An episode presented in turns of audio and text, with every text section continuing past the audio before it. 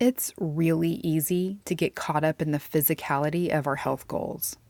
Even though we want to regard our body as a holy temple, as the holy house that carries Christ's love into the world, we never want to honor the house more than we do the creator of the house.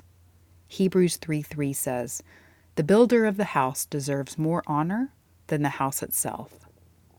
If you're thinking more about your food, your workouts, your weight, your appearance, more than you're thinking about the Lord, it's time to reframe your focus.